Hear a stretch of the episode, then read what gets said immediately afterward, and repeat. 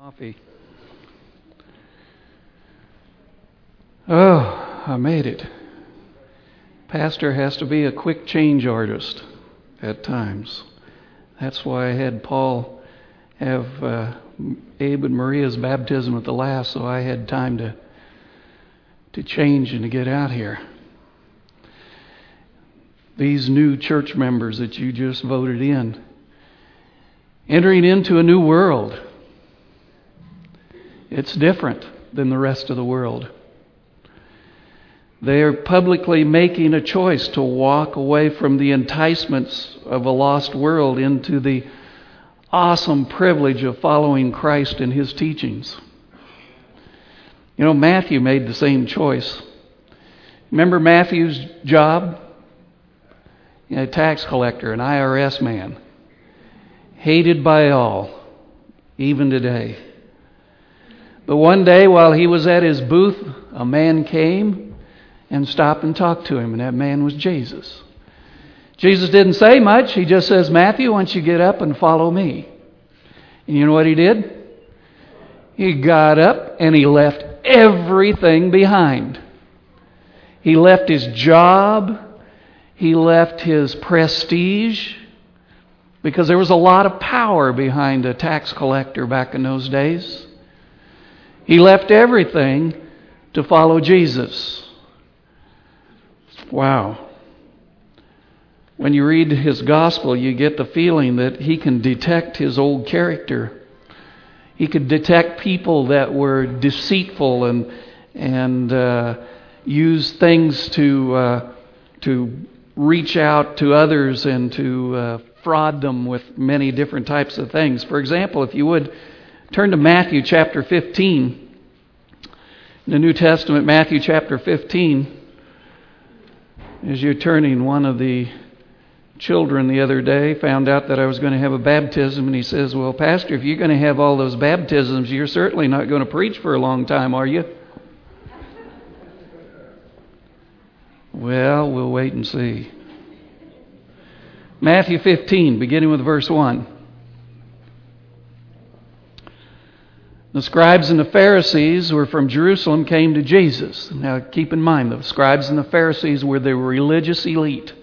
They were the top brass of the church, saying, Why do your disciples transgress the tradition of the elders? For they do not wash their hands when they eat bread. He answered and said to them, Why do you also transgress the commandment of God because of your tradition? For God commanded, saying, Honor your father, your mother, and he who curses a father or mother, let him be put to death, and so forth. Here are the religious leaders of the church.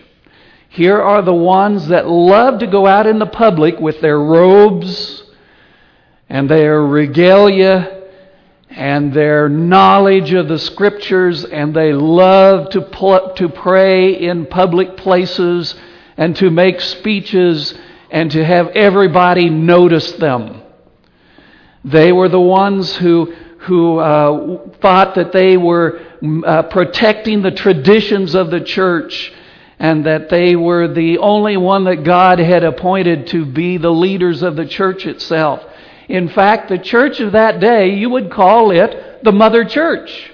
They would consider themselves as the elite church, and all other churches were false and were not following in the ways of man. And they really uplifted the traditions of men instead of the commandments of God. And so they were questioning Jesus about his disciples refusing to wash their hands, ceremoniously washing their hands before they ate the sacred bread. Look at Jesus' reply, Matthew 15, beginning with verse 7. You hypocrites. Now notice he's talking to the church leaders. You hypocrites. Well did Isaiah prophesy about you, saying, These people draw near to me with their mouth and honor me with their lips, but their heart is far from me, and in vain they worship me, teaching as doctrines the commandments of men. Notice why Jesus was calling them hypocrites. He's calling them hypocrites because they had the appearance of being very, very religious. They had the appearance of following God, but instead of, of bringing the commandments of God to the people, they were uplifting and they were praising God with their lips and they were mixing religion and the teaching of the traditions of men and sharing that as being part of God's gospel, as that being a part of His Word. They prided themselves in keeping and maintaining and protecting the traditions. They prided themselves in the fact that, that God had appointed them to their service. And they wanted to make sure that the traditions were uplifted in the church itself. So Matthew had to record these words because he recognized that these religious men were powerful individuals like a tax collector. They loved to display their religious knowledge and teachings before the public. They appeared to be spiritual, and in reality, they were not. They refused to keep the commandments of God, but instead they uplifted the teaching and the commandments of men. He recognized that in them because he used to be one similar to them. May have been in a different, in a different profession, but he knew and recognized that these men lacked a lot of spirituality. Satan loves, he loves to attack God's people in the disguise of the church.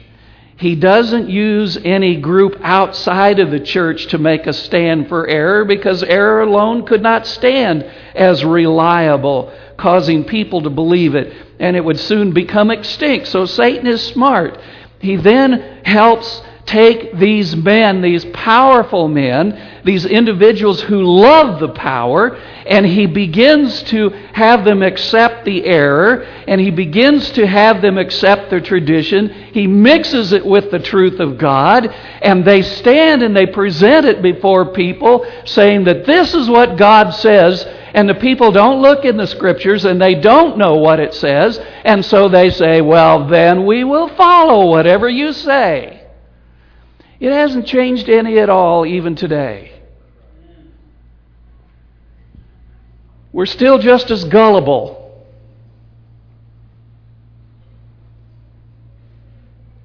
What are some of the traditions of error that many churches uplift today, but it's not found in the Bible?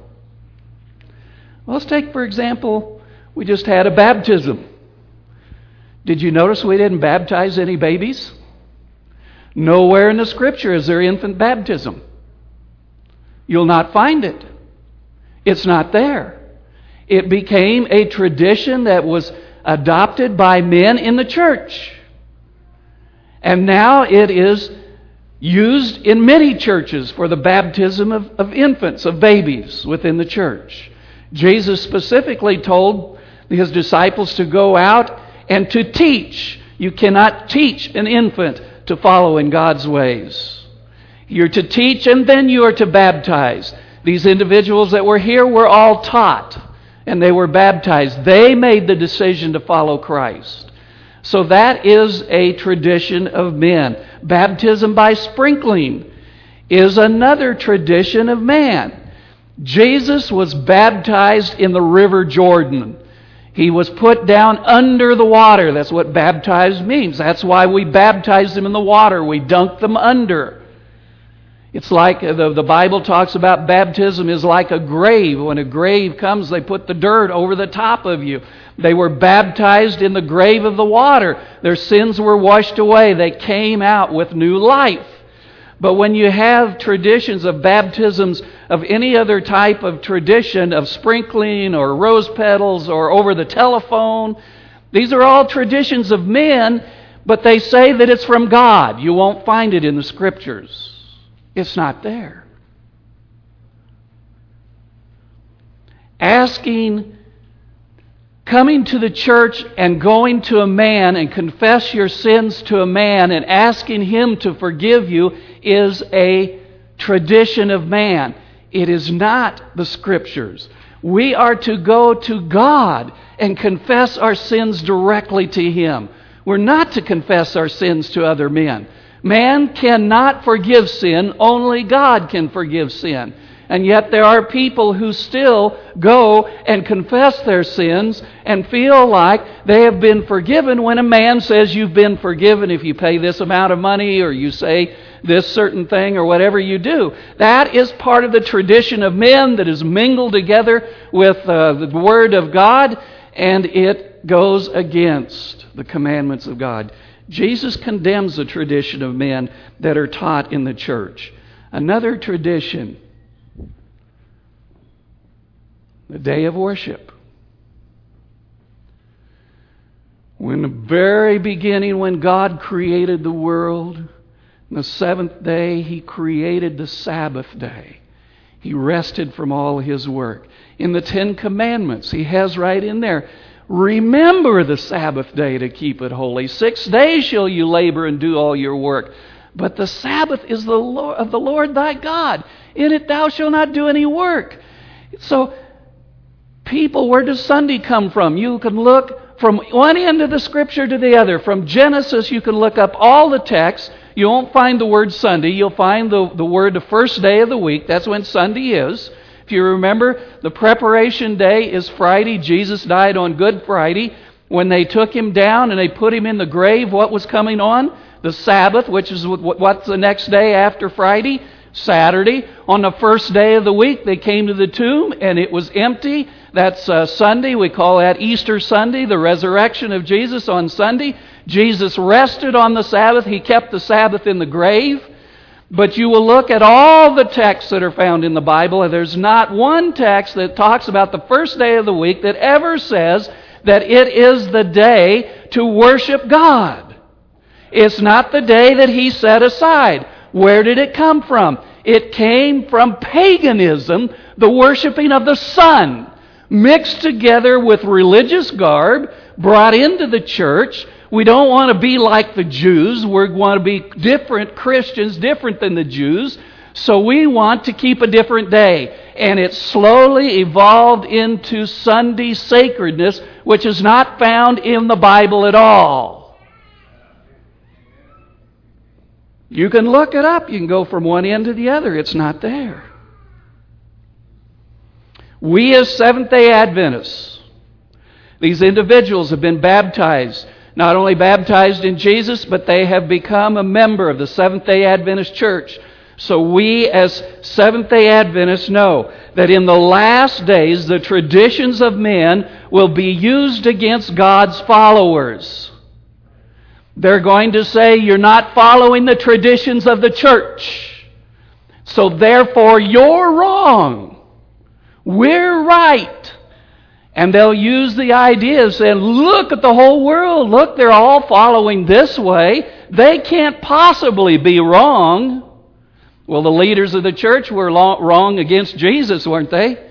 When he was standing right there and they saw miracle after miracle, when they heard him teach, he, he, they condemned him. They were ready to kill him because he was teaching things different than what they had accepted. That's why they, they were complaining about the disciples of Jesus. Look, your disciples, you better get them straight because they're not following the traditions of the church. And Jesus says, You're teaching the traditions of, the, of men instead of the commandments of God. Jesus taught the commandments of God. We know from Revelation 14 that in the last days the issue will be either to worship the beast or worship the Creator God. To worship the Creator God, you have to go back to creation of what He created. And what did He create on the seventh day? He created the Sabbath. It was to be used to worship the Creator God. But the traditions of men have switched it now to worshiping on Sunday, which is the worshiping really of man and, and, and our power over God's power. Who are we going to believe? It's the same choice that was made in the Garden of Eden. The Garden of Eden, God says you can eat any of the fruit of the garden except from the one tree. And if you ate of that fruit, you will surely die. But Satan says, No, you won't die. You'll be like God. And so Adam and Eve had to make a choice. Do I believe God and what He says? Or do I believe what this supernatural, nice looking serpent says to me. And they chose to follow the serpent, the, create, the, the creature, instead of the creator. And because of that, that's how sin entered into this world.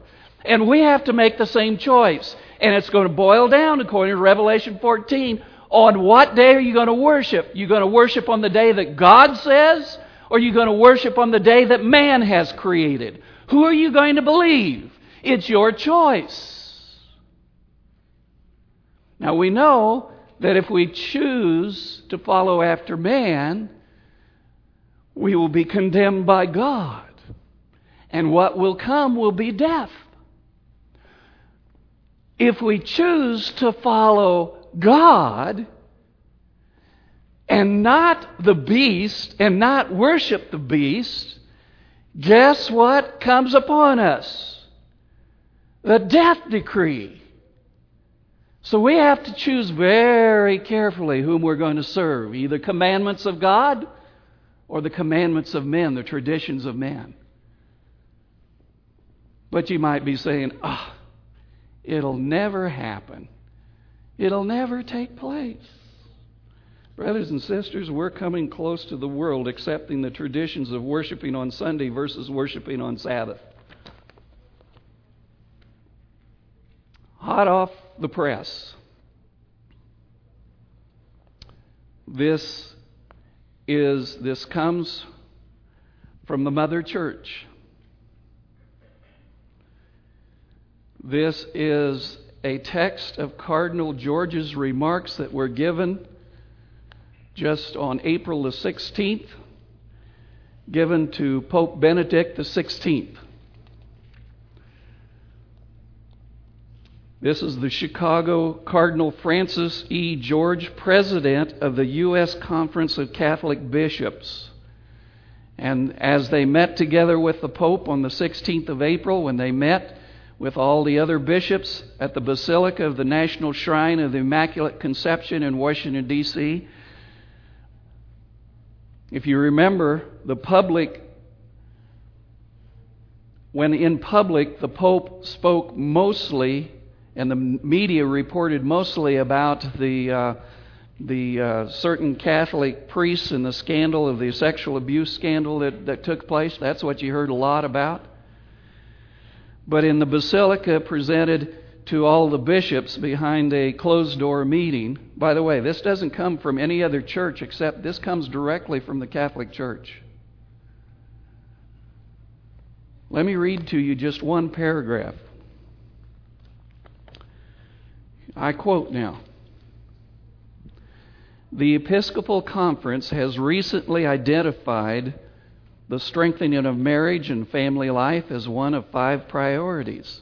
Sounds pretty good, doesn't it? Remember, the Satan takes good and mixes error with it. Okay? Sounds good. I say amen to that, don't you? Sounds pretty good. Strengthening of marriage and a family life is one of five priorities for our common attention in the next several years. So, this is one of the priorities of five that the heads of the Catholic Church in the United States says that are very important that we've got to address within the next few years. Let me continue on. The other four are protecting the life and dignity of the human persons at every stage of life's journey. That sounds pretty good too. Handing on the faith passing down the faith in the context of sacramental practice and the observance of Sunday worship.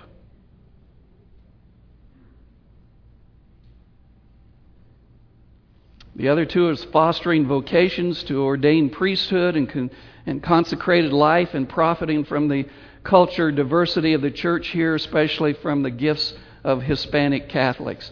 So, right in the middle of all theirs their five priorities, right in the middle, is the observance of Sunday worship, the tradition of men. Now, brothers and sisters, I'm not here to bash the Catholic Church. What I'm here is to uplift the Word of God. And God says at the end time, the issue is going to be either to worship God or worship the beast. It's one or the other. And what I'm saying is, is that things are coming right down to the point that we are at in the time of Earth's history of right before Jesus comes, the second coming of Jesus. The world stage is being set, the props are being set up, the issues are being presented right before our very eyes. Even though the media is talking about the, the, the abuse that went on within the Catholic Church, in closed doors with the, with the bishops, and then also meetings with the president, meeting with Congress, meeting with the United Nations. Remember, it's going to cause, the United States is going to cause the whole world to worship after the beast. It's all falling right into place. The puzzles are there. We only got a couple of pieces left. And it's happening right, before, right in front of us. We've got to make up our minds. Am I going to follow the traditions of man or the commandments of God? The commandments of God stand forever.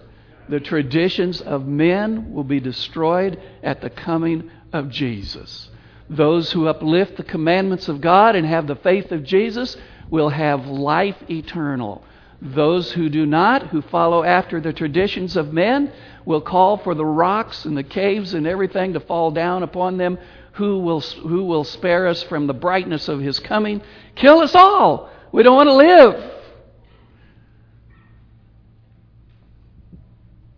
You know what we're coming to, brothers and sisters? In a little while, we're going home. In a little while. Turn in your hymnals, if you would, to hymn number 626.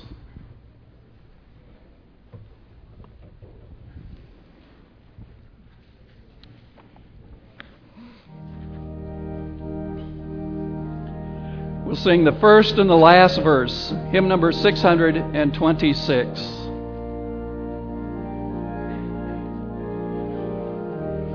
Shall we stand?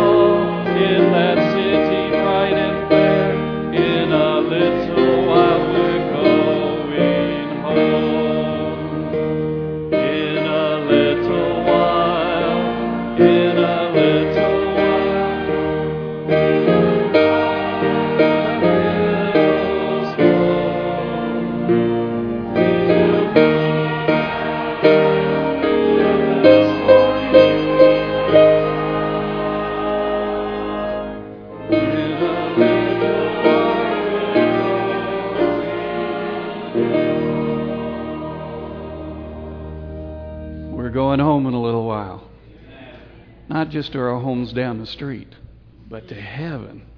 Think about it. Oppie, did you want to come up here and share, or I think he's already shared from the from the baptismal tank. Let's just pray, shall we, Father? We just want to uplift to you each one of these new individuals that have chosen, like Matthew, to walk away from their old life and to follow after you.